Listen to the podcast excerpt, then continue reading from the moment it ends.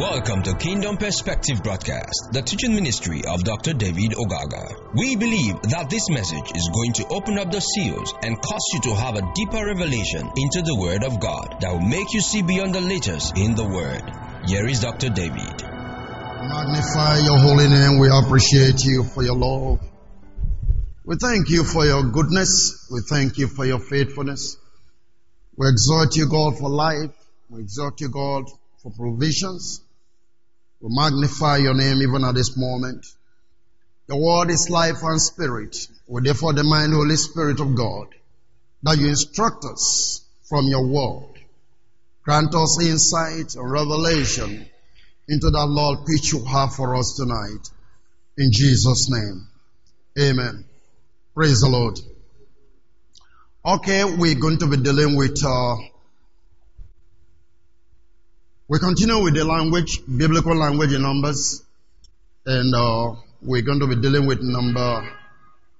Actually, we're dealing with number 40, but I decided to bring in number 33, which I feel is very significant because we mentioned about Jesus last week, and then uh, we know that he went into ministry, and even that of John the Baptist at the age of 30, which was the fulfillment of what you find in the book of Numbers, book of Leviticus, how that no priest could enter into the ministry unless he attained the age of 30 and above.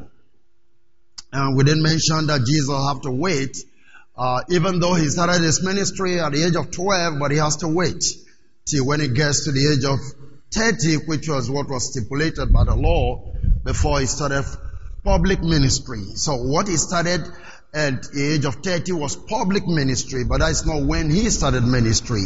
Praise the living God. And so we find again that he died at the age of 33. So what is the significance of that? I, I felt I have to touch 33 before I move on to other numbers. And so I'm going to be dealing with 33 and then 40. 33 and then 40. So first of all, 33. Uh, when you read in Genesis chapter 1, when the Bible says, God created the heaven and the earth. Genesis chapter 1. The word God is Elohim. The word God is Elohim.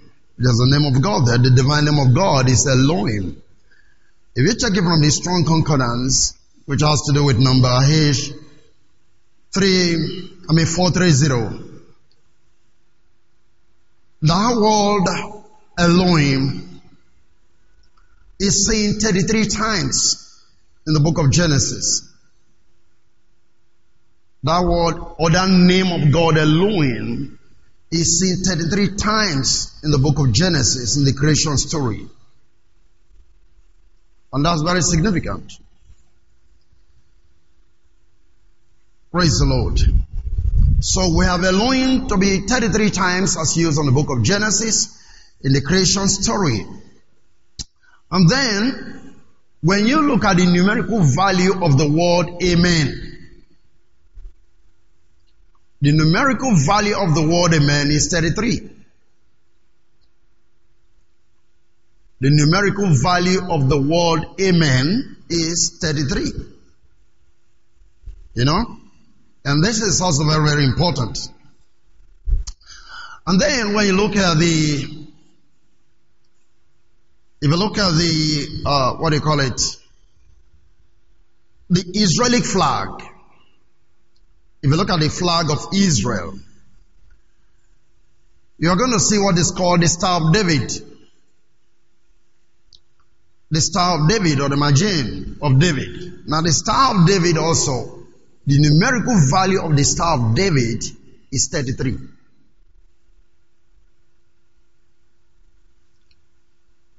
This symbol of the, the Star of David that you find in the Israeli flag is also found in places as, like I said, the modern flag of Israel and cemeteries of the Jews to signify Jewish burials. You also find it there. And like I said, that, that thing is 33. Now, if you take time to read the book of Genesis 28, 10 to 12, and then 16 to 22, you find out the name of Jacob appears 33 times in the scriptures. And then in that Genesis 28 was when he promised to give one tenth to God of all the blessings that the Lord would give to him when he saw the heavens open and a ladder ascending or descending. I mean, angels ascending or descending upon the ladder. And you find out, like I explained some time ago in John chapter 1, we begin to see that that ladder that was seen by Jacob, where angels were ascending or descending, was Jesus Christ. Amen? And that is very significant because it's the way to the Father, it's the way to God. And again, we'll find that Jacob named the place Bethel. Remember that? It was formerly called Luz. And then he anointed a stone and he turned the name to Bethel. And Bethel means the house of God. And so what he was trying to say, well, I never knew that this is the house of God. And so, help me now.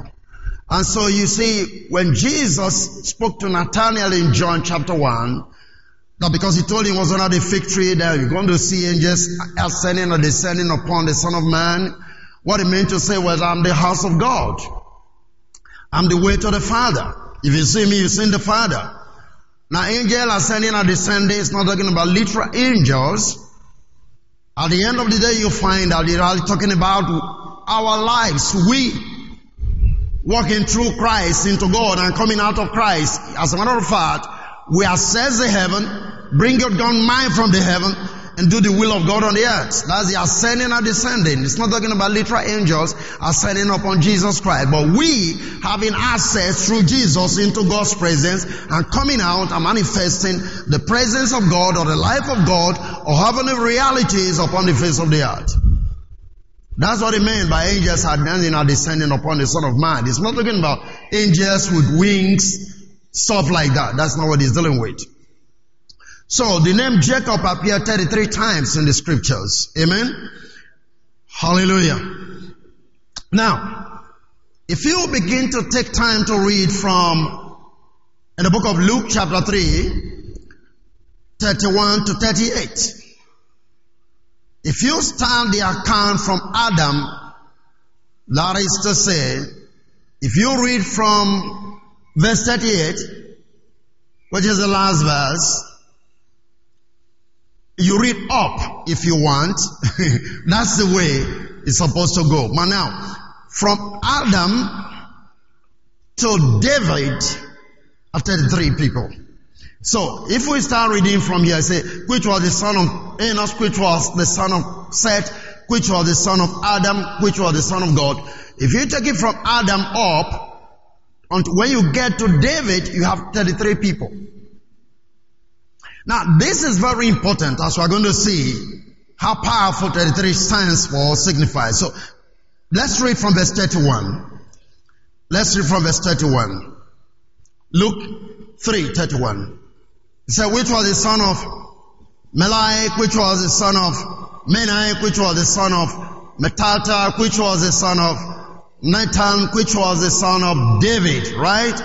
The next name, which was the son of Jesse, which was the son of Obed, which was the son of Boaz, or Boaz, which was the son of Simon, which was the son of Nasim, and then the next name, which was the son of Aminadab, which was the son of Aram, which was the son of Esron, which was the son of Pharez, which was the son of Judah. And then which was the son of Jacob, which was the son of Isaac, which was the son of Abraham, which was the son of Terah, which was the son of Nahor, and then which was the son of Saruk, which was the son of Ragon, which was the son of Phalek, which was the son of Heber, which was the son of Salah. And then the next thing, which was the son of Cain, which was the son of Arphaxad, which was the son of Sem, which was the son of Noah, which was the son of Lamech. 37 says, which was the son of Methuselah, which was the son of Enoch, which was the son of Jared, which was the son of Melalek, which was the son of Cainan, and then which was the son of Enos, which was the son of Seth, which was the son of Adam, which was the son of God. So if you go all of those things, you get 33 people mentioned from David or from, from Adam to David. 33 names were mentioned. Now I'm saying it because it's very significant as we progress. Praise the Lord. Amen. Now, if you look at Genesis chapter 21, verse number 1 and 2,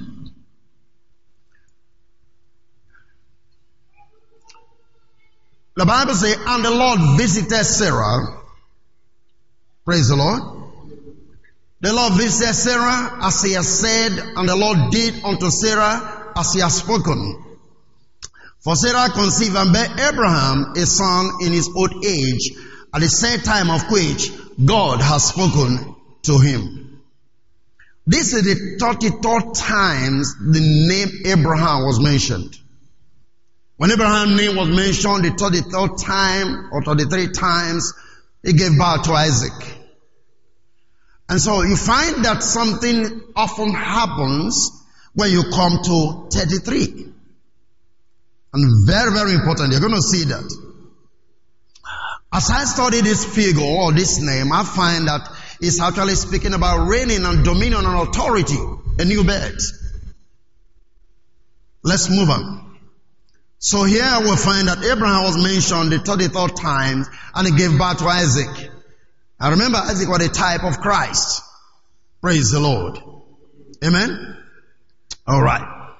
Again, we find that Timothy became the friend of Paul at the age of 33.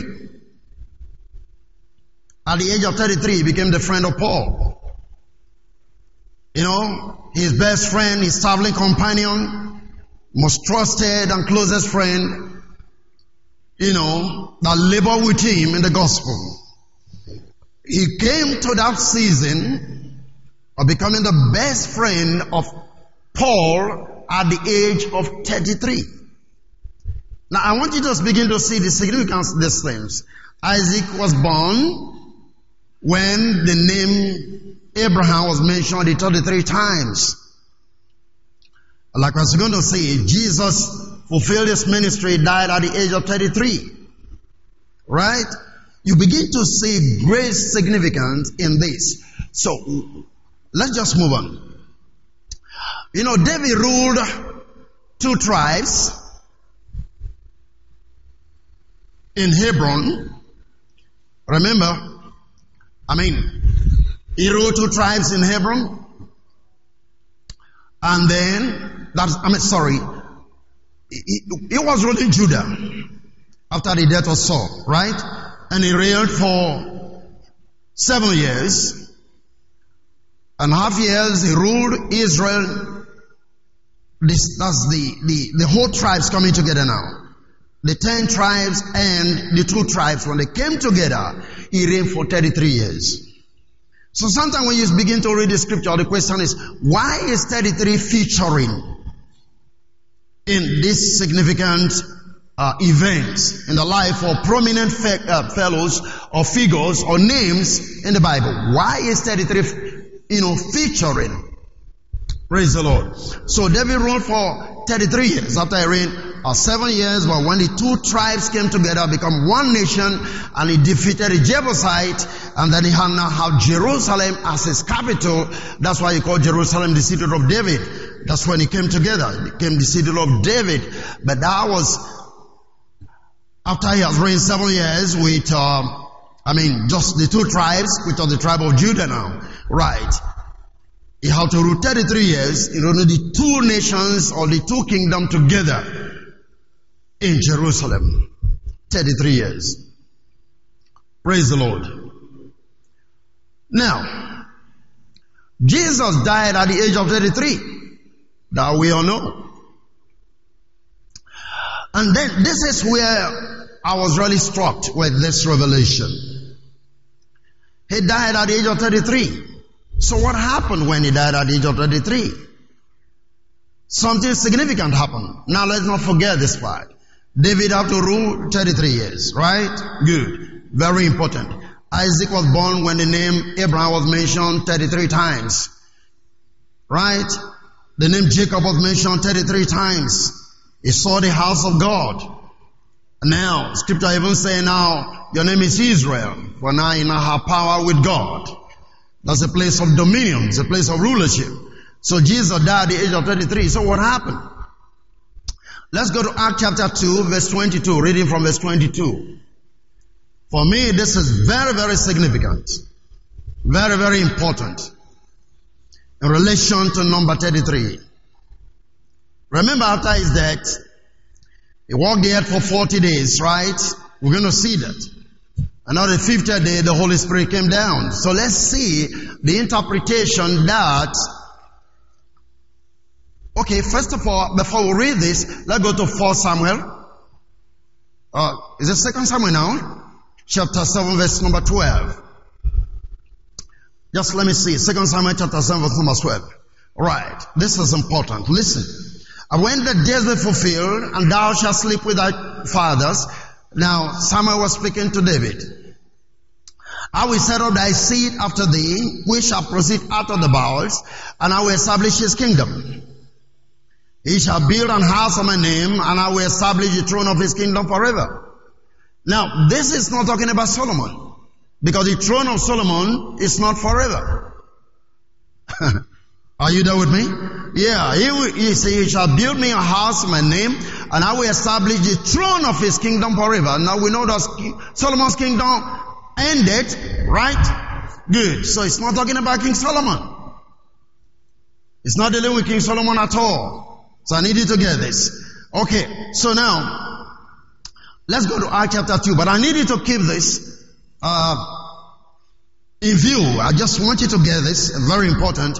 Acts chapter 2 now, let's begin to read from verse 22. I'm trying to make you see how 33 is connected to the resurrection of Jesus Christ and how that it brought to the fulfillment of that particular promise in second Samuel chapter 7 verse 12 and 13. So ye men of Israel, this is after the outpouring of the Holy Spirit. Is that okay? Right. Ye men of Israel, hear these words. Jesus of Nazareth, the man approved of God among you by the miracles and wonders and signs which God did by him in the midst of you. As ye yourself, help me Lord.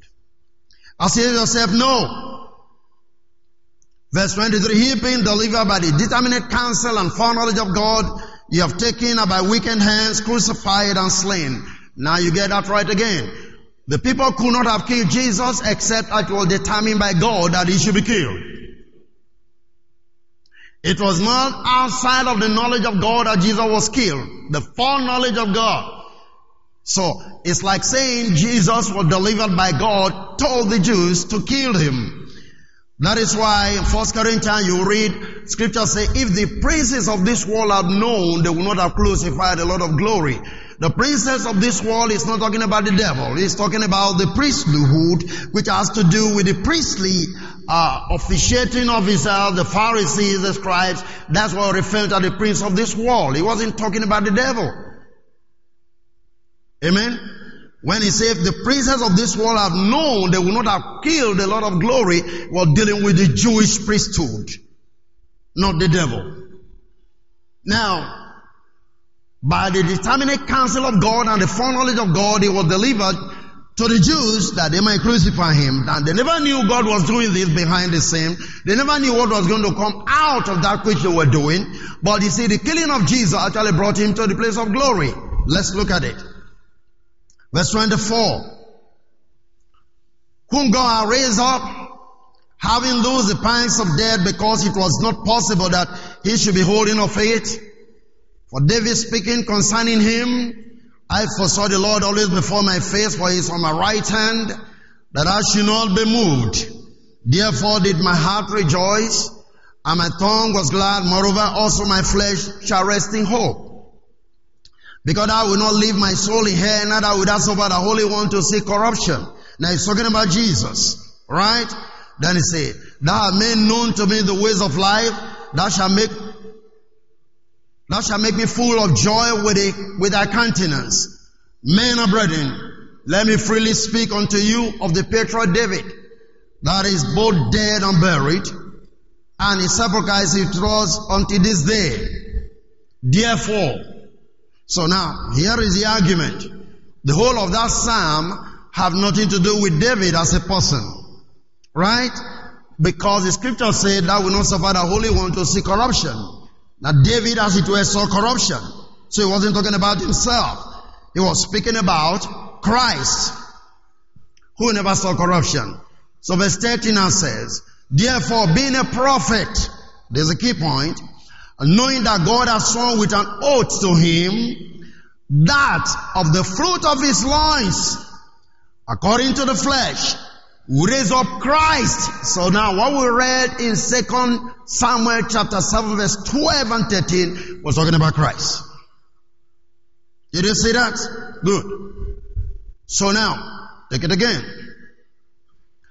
Therefore being a prophet and knowing that they are sworn on, with an oath to him that of the fruit of his loin according to the flesh, he will raise up Christ to sit on his throne. Whose throne? The throne of David. Praise the Lord. Verse 31, he seeing this before spake of what? The resurrection of Christ. That his soul was not left in hell, neither his flesh this is corruption. Praise God. The Jesus had God raised up, wherefore we're all witnesses. Glory to God. So you find that the question is, when did Jesus, okay, what was promised to Jesus in second, I mean to, to David, second Samuel? That was Jesus. When did he sit on his throne? He sat on the throne after resurrection. So you are not actually supposed to be waiting for Jesus to come back to sit on his throne in Israel. Peter said, right at this hour that I'm talking to you, by reason of the resurrection, the outpouring of the Holy Spirit, Jesus is sitting on the throne of David at the right hand of God. Did you get that? So now when he comes back again, that's where the church is missing it. He's not sitting on the throne when he comes back. He's already sitting on the throne. In the kingdom of his father, as promised by Samuel unto David. Did you see that? So what then is 33 speaking about? Remember, he died at 33. So he ascended the throne at 33. You got the implication of what I'm saying? Are we together? Right. He died at 33 and what's the next thing? He ascended the throne on, on by the age of 33. Meaning the true sense, if 33 is speaking of what? Dominion, rulership, and the conquering spirit. This is the most significant thing that I have to pick from number 33. He's speaking of what? Dominion, rulership, and a conquering spirit. Are you there with me? Praise the Lord. So therefore, if the Lord begin to speak to you and give you numbers that relate to 33, what do you think the Lord is telling you? Remember, when Abraham's name was mentioned the 33rd times, Isaac was given birth to.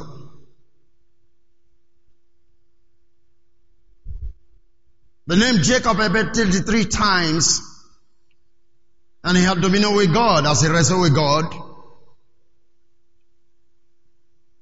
He moved from just being Jacob to Israel. And now here we find that when Jesus finished his ministry at 33, he ascended the throne to fulfill a prophecy that was given to David. That to me means quite a lot. Indicating to me that when God begins to talk to you and giving you the figure 33, then the Lord is telling you or trying to make you see that you are about ascending to the place of dominion, authority, and a conquering spirit. For David, after he defeated the Jebusites, he ruled Israel for 33 years. That was a conquering spirit and bringing him to the place of dominion and authority. Jesus died 33 years. He conquered death. So it's a conquering spirit. Amen. Abraham mentioned 33 times Isaac was born. He conquered barrenness and impotency at that age. I needed to pick that because it's very important. That's why I felt I have to pick this number and deal with it. So what happened to Abraham? He conquered the spirit of barrenness. When the name was mentioned 33 times, Isaac was born. And now David had to conquer the Jebusites and became the king that was ruling from Jerusalem, having the 12 tribes under him. Praise the living God. I want you to catch this. And I keep saying this.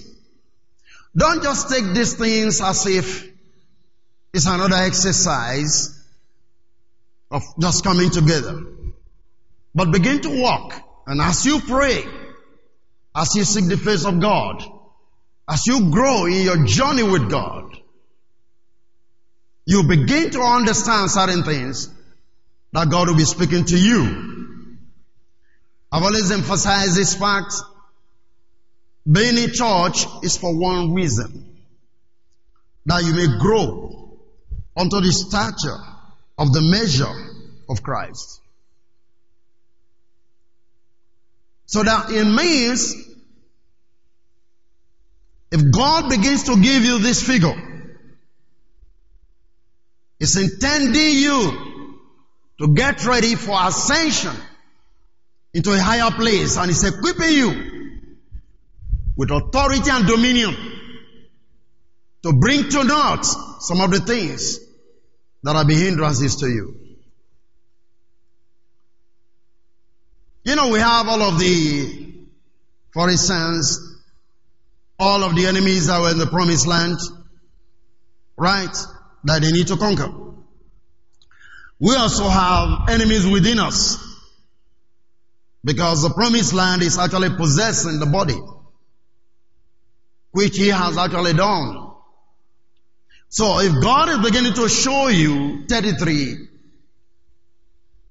at that moment he's equipping you to conquer all of the spirits that are warring against your ascension into the throne. For me, it becomes a promise of victory. It becomes a promise of a conquering spirit. It becomes a promise of dominion and authority. Meaning you are just about beginning to overcome all of the things that are oppressing you. Hallelujah. Are you getting me? Yeah, I want you to get this because very important. In the course of my study of this thing, a lot of things were just going through my mind. I just wish that the Lord will come through for you to begin to reveal to you who you are when He begin to show you some of these numbers to enable you walk. What scripture says, many as are led by the Spirit of God, they are the sons of God. That your prayers, you may know what to pray about. That you may know the season that you've come into in your walk with God. Because he begins to show you 33. And just like x-ray in the life of Jesus, don't forget this. At 33, similarly he died, but his death was to produce his victory. Victory over death, victory over hell, victory over the grave. Is that okay? Right. And then he got out of that within the same space of 33 years. He became the one that was promised unto David to sit on his throne. Are you done with me? So 33 brings you to the place of fulfillment. Help me now. Of some promises that God had made to you. Amen? Because now Jesus came into the fulfillment of that promise. That promise was fulfilled when he was 33 years old. So when you begin to receive this number, God is saying so many things to you. Now you are about to overcome. Now you are receiving a conquering spirit. Now you are to sit on the throne, place of authority that I've ordained for you. Now the promises are made to you are about being fulfilled. Remember, promise was made to Abraham and it was only coming to pass when his name was mentioned 33 times. You see how significant this number is? Praise the living God. So some of the promises that God has made to you, when He begins to give you number 33, just get ready to understand that God is about to fulfill those promises. And when you have that understanding in you, your walk changes. Your attitude changes. Because you are entering into a new season of your life. You're entering into a new walk with God. Your past is gone. A new day is dawning. Praise the living God. Are we here? You see, when Abraham gave back to Isaac, he had a child that become the heir. Eliezer, I mean, he was telling Eliezer, in fact, in fact, he was speaking to God and said, this Eliezer is my heir, who is supposed to be my servant. I have no child. Remember that. And God said, no, you're going to have a child. Meaning, Isaac become the heir to the throne of Abraham, if you will. And so what happened? When Jesus died at the age of 33, you find that he fulfilled the son of David as an heir to the throne. So 33 speaks of heirship. Oh, come on. It speaks of authority. It speaks of dominion. It speaks of you walking into your inheritance. Help me, God.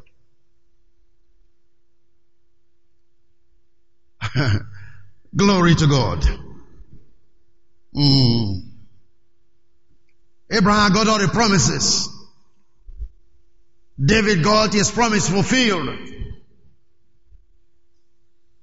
When Jesus got to 33 years old,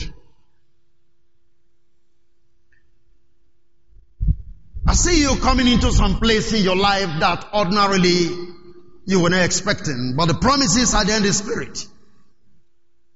You're walking into it. I think God is not sharing this with you by accident, but the new season is done it for you. This is not by chance. It's not by chance. Something is about to happen. You're moving into a new walk, a new season. You come into the place of your inheritance in God.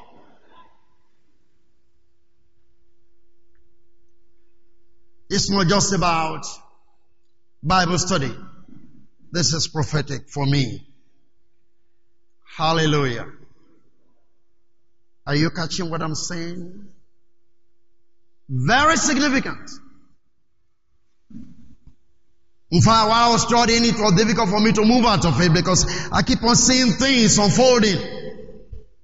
And if that spirit of revelation hits you, you begin to see a lot of things from the things I have mentioned. That when Abraham got to this season, barrenness was broken. When Jesus got to this season, the promise that was given to David was fulfilled. And for that spirit, oh come on now. It means for you to have some prophecy fulfilled, everything that was holding you captive, we have to give away. For Abraham, barrenness gave way. For Jesus, death gave way. That means resurrection power is coming into your life. That will enable you ascend to the place of authority and victory. Barrenness died, resurrection came forth, life came back to Abraham, and he had Isaac.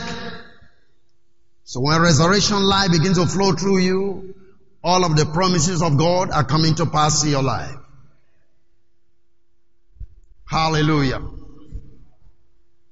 Are you with me? Needed to understand this figure. It's so vitally important because I said I was looking at it. Why would Jesus die at the age of 33? What is significant about that number? and the Lord began to cast me to see some of these things that I'm saying now. It's so important. More especially when David, I mean, Peter began to speak about all that David said, all the promises, all down through from 2 Samuel 7:12. When, um, when Peter began to share all of these things, so much began to come to my mind. That you come to a time in your walking life as a child of God that He has called you, made promises to you. I want to make you understand this. Every promise you have ever received from God, any promise God has, they will all come to pass.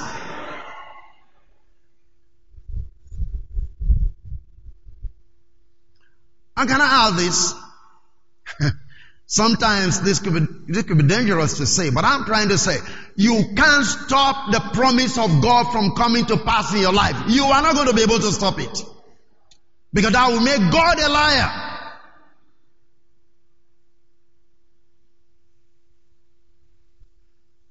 So all you need to do is position yourself where you can hear God.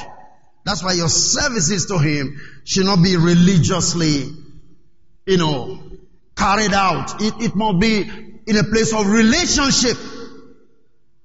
Like Abraham will say, I'm serving you, but this Eliezer from Damascus or wherever is the heir. And God said, no, you're serving me is not in vain. Something is about to happen. You're going to have a child. Right? And that promise was enough for Abraham to keep on going. The Bible says he considered not himself to be dead. Why? Because of that promise. So sometimes when God speaks words into your life, that word alone takes you on. And guess what? He can use people to speak those same words into your life. Amen. Praise the Lord. Let's go to number 40. Remaining minutes. Did you pick anything from that? you go back home, meditate on it. Now you understand when Jesus died at the age of 33. How powerful and significant this could be in your meditation. You should be singing some praises if God begin to show you in number 33. If you have a dream and He gives you number 33, you wake up, you'll be singing some praises. Because you know things are about to happen. You know all the promises are just getting fulfilled. You know resurrection power is coming to you. You know you are moving to the place of authority, dominion. You know the conquering spirit has just been released in your life. Such a powerful number. Praise the Lord. Number 40. Thank you, Father. Number 40 is mentioned 146 times in the scriptures. 146 times is mentioned in the Bible. I'm going to give you some passages where it is mentioned. But Number 30 stands for a period of testing, trial, or probation. Probation is like a waiting period before you get to the realization of the promises. Israel had, if I may use the word, a 40 year probation in the wilderness. You understand that? It speaks of trial, testing, or probation. Hallelujah. Number 40. You see, Moses lived 40 years in Egypt. And then again, he got 40 years. Oh, thank you, Lord. In the wilderness. Right? Are you there with me? Leading the people, then he lived another 40 years. And he got 120. So you see, when you read Psalm 90, when you begin to say, man's years are 70 perhaps he get to 120. He wasn't saying, can we get there? Psalm 90? Let me show you something. Psalm 90.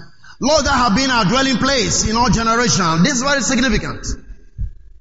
If you are in the dwelling place, I mean, if God becomes your dwelling place, then you don't expect to die. I don't know if you understand what I said there. Before the fountains, oh come on, I love this. We have been in God before the mountains were brought forth, before anything came into creation. We have been with God. He was our dwelling place. He was our home. Before the mountains were brought forth, or ever that have formed the earth and the world, even from everlasting to everlasting. Can you read this?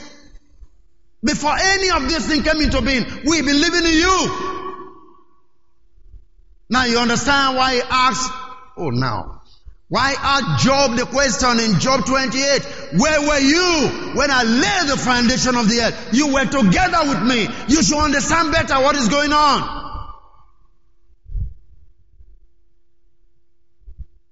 This tells you that the word Elohim that's mentioned 33 times. In Genesis chapter 1, spoke of a family. It's a generic name. You see, when you mention Ogaga, you are not just talking about me. Are you done with me?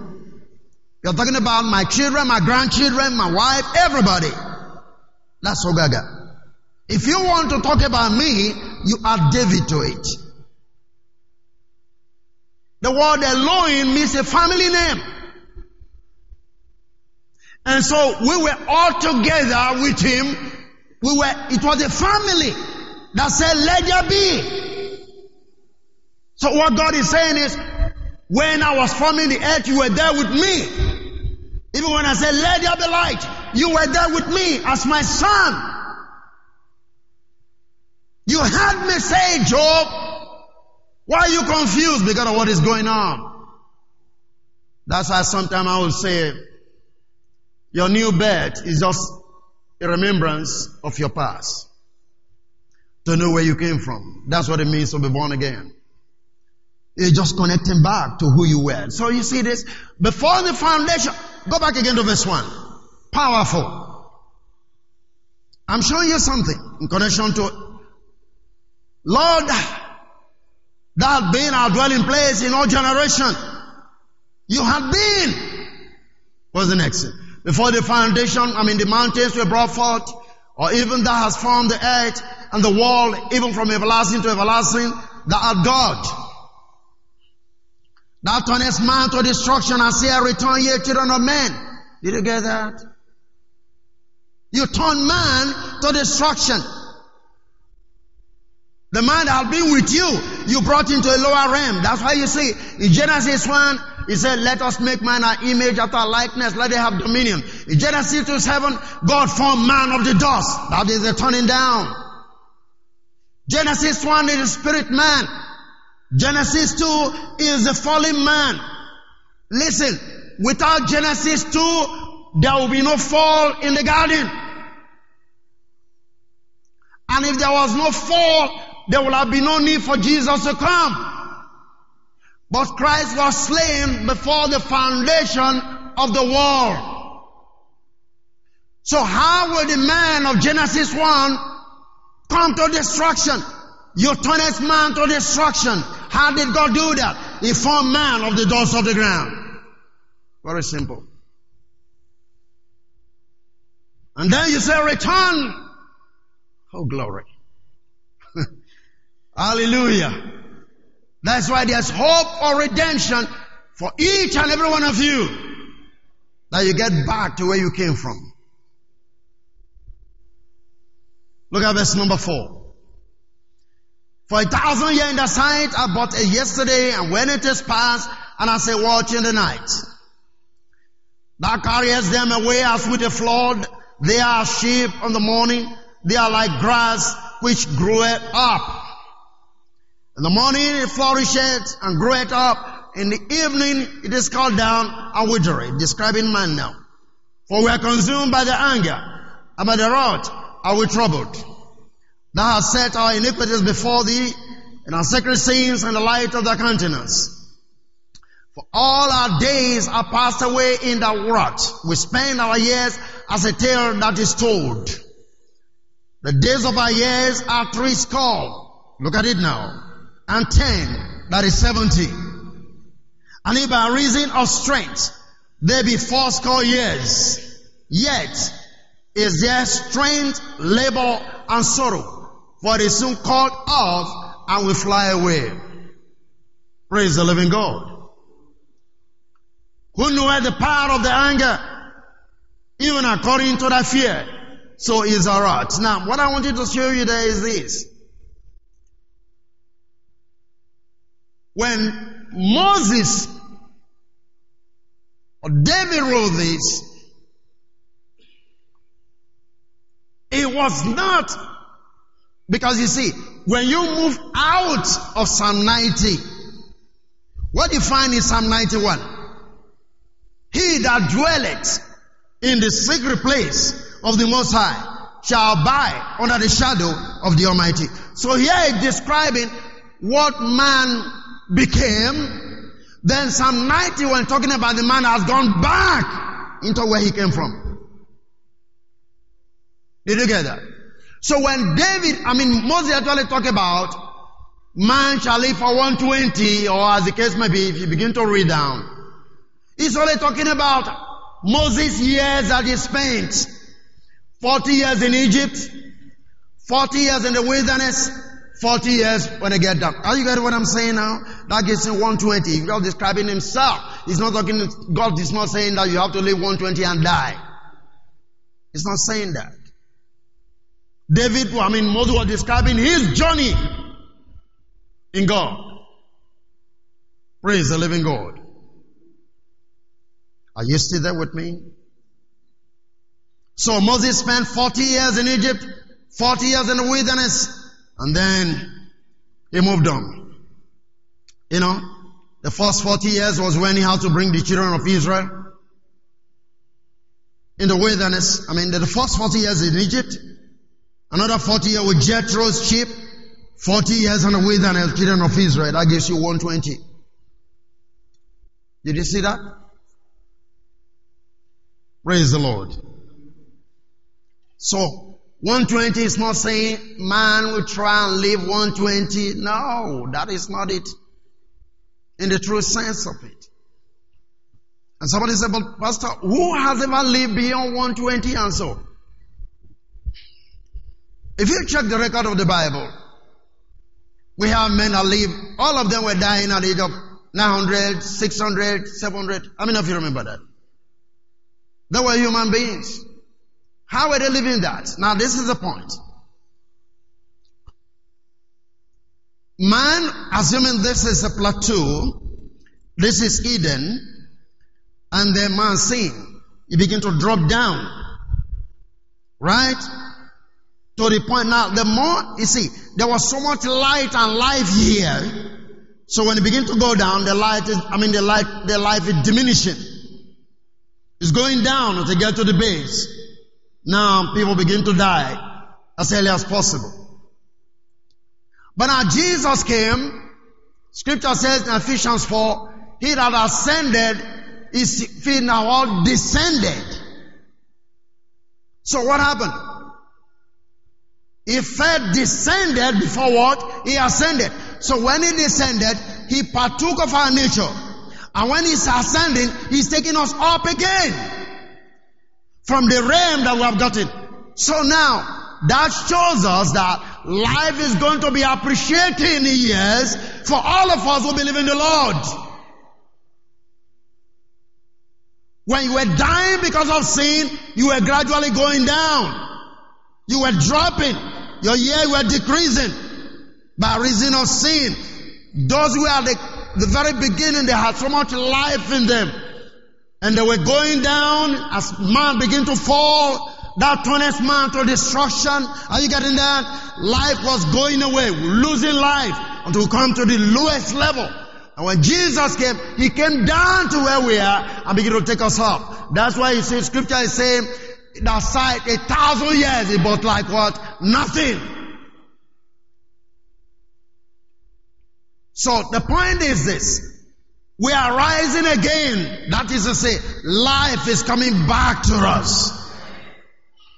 So it's not just about 120.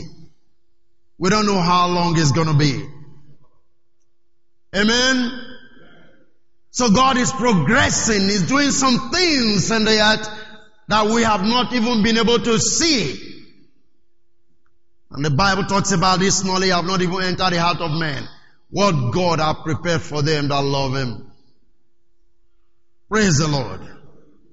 And in that light, I prophesy to your bodies that life will permeate your bodies in the name of Jesus.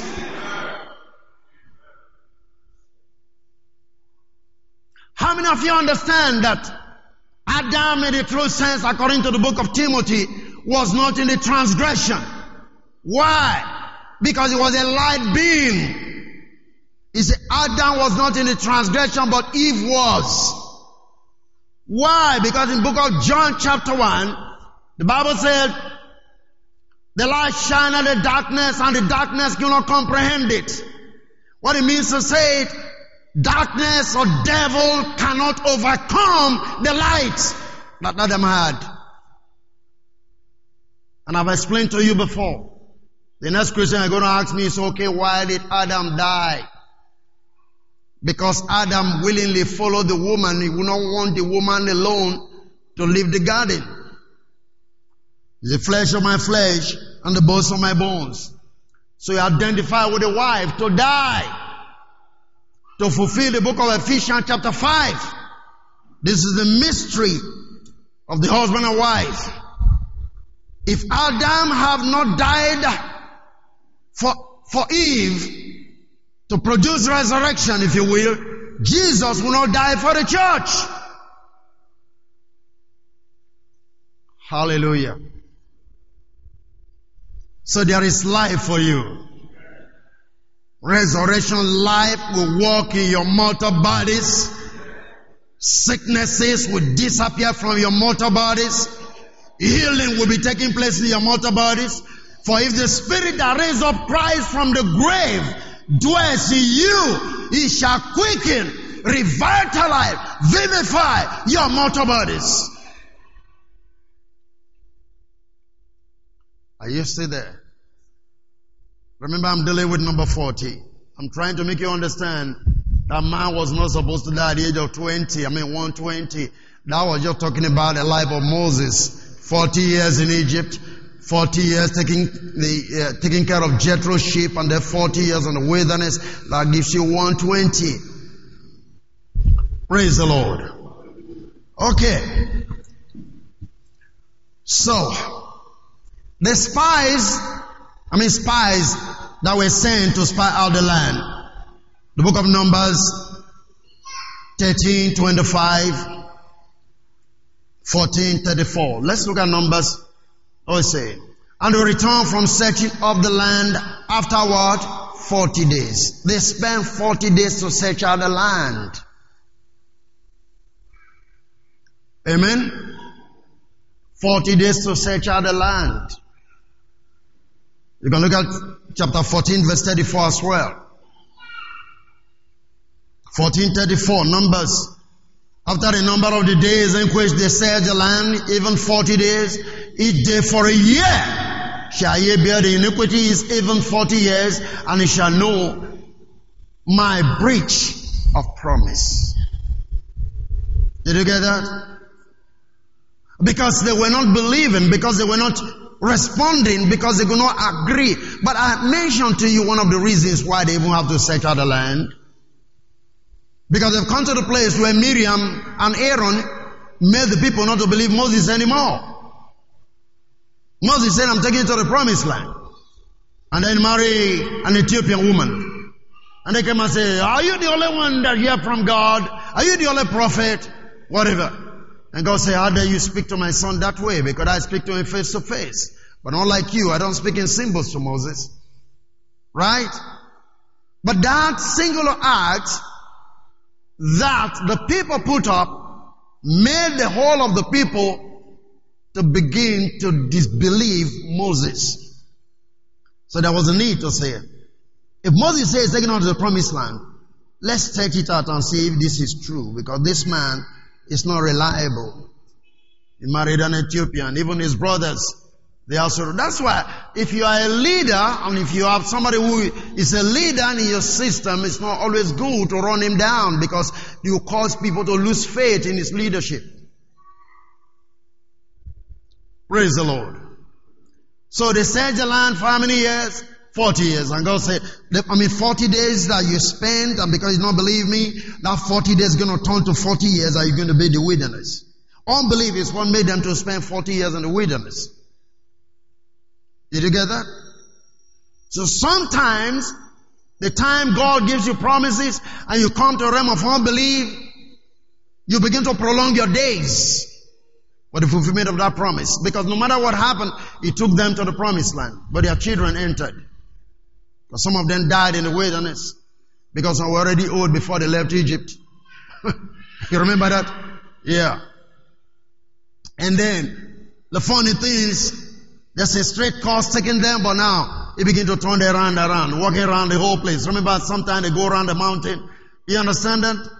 And they said, we've, we've, we've compiled this mountain for too long. Let's move on. You see that? Praise the Lord. Okay. Hey, time is crazy. Alright. Jonah prophesied warning for 40 days to the people of Nineveh. That's Jonah himself. 40 days was prophesying. That's why I said it's a period of probation. So God was giving Nineveh 40 days period to take a decision. And so Jonah was there prophesying for 40 good days. He was prophesying to the people, warning them about the the danger, the trouble, everything that God was going to bring forth unto them. 40 days I did that. That's why it's a time of probation. Give you time to repent, time to change. Hallelujah. Prophet Ezekiel, if you look at Ezekiel 4 verse number 6. Ezekiel 4 verse number 6, if you can get that. And when thou hast accomplished them, Lie again on the right side, and thou shalt bear the iniquity of the house of Judah. Forty days I have appointed thee each day for a year. Look at that. This is prophetic symbol. God told him, lie down on your right hand side, and you're going to be there for 40 days. that's why it's not cheap to be a prophet. Not the type we have today. you understand that? There was a time he was asked to eat donks. You remember that? Eat the donks are the prophetic symbol. This is how you are going to be in captivity.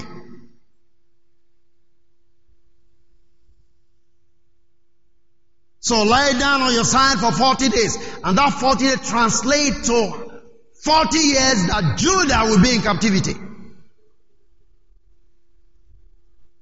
Now, as at when he was lying on these 40 days on the right hand side, whatever the case may be, if Judah has repented of their sin, sin is at a warning, that punishment will not have come. I, I don't know if you are getting what I'm saying now. That's why it's a period of probation. So sometimes God begin to show you the figure number 40. You're going through trial. You're going to probation. You're going to, you, you understand that? So now, the, the, the thing you need to do is to change your ways, is to repent. Like after Jonah prophesied for 40 days, what happened? Nineveh repented, isn't it? And God saved the city.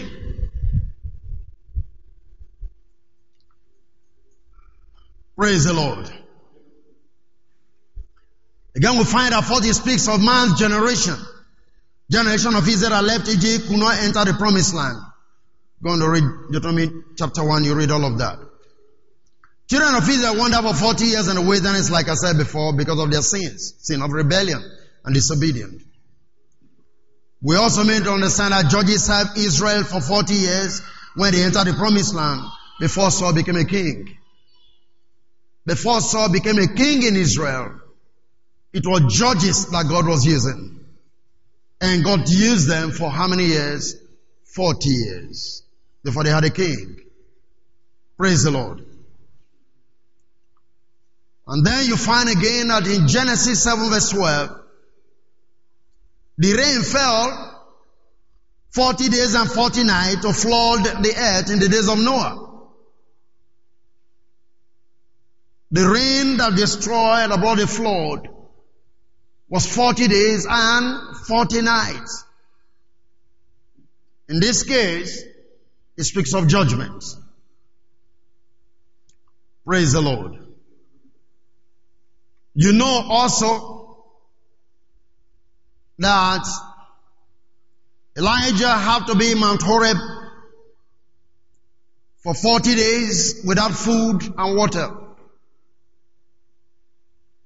He went 40 days without food and water in Mount Horeb. That's Elijah.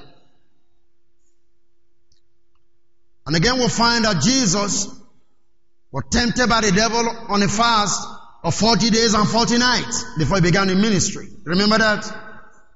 Praise the Lord. And again, after he rose from the grave, he appeared to the disciples for how many days? 40 days. And what was he doing that 40 days? He was teaching them the thing concerning the kingdom of God. Let's go to Acts chapter 1. And just read through. Acts chapter 1. Verse number 1. The former treatise have I made, O Theophilus, of all that Jesus began both to do and teach. This verse alone tells us that it was Dr. Luke that wrote the book of Acts. Is that okay? Because you find this in the book of Luke. He wrote Luke and he wrote the book of Acts. Now he was a medical doctor.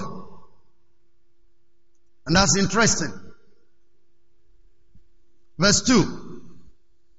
Until the day in which he was taken up after that he through the Holy Ghost had given commandment unto the apostles whom he had chosen. To whom also he showed himself alive after his passion by many infallible proofs, being seen of them, how many days? 40 days. And speaking of the things pertaining to what? The kingdom of God. So again, you find that this was like a probation period that was given to the apostles and to the believers, the disciples now. He was kind of strengthening them in the faith, even in the things which I have taught them before, before the release of the Holy Spirit. In our chapter 2, when Pentecost fully come. Praise the Lord.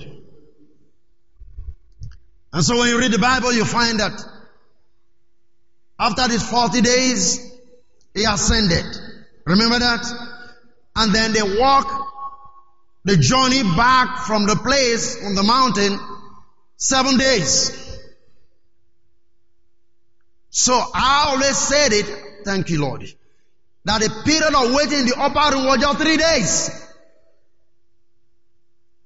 How did I know that?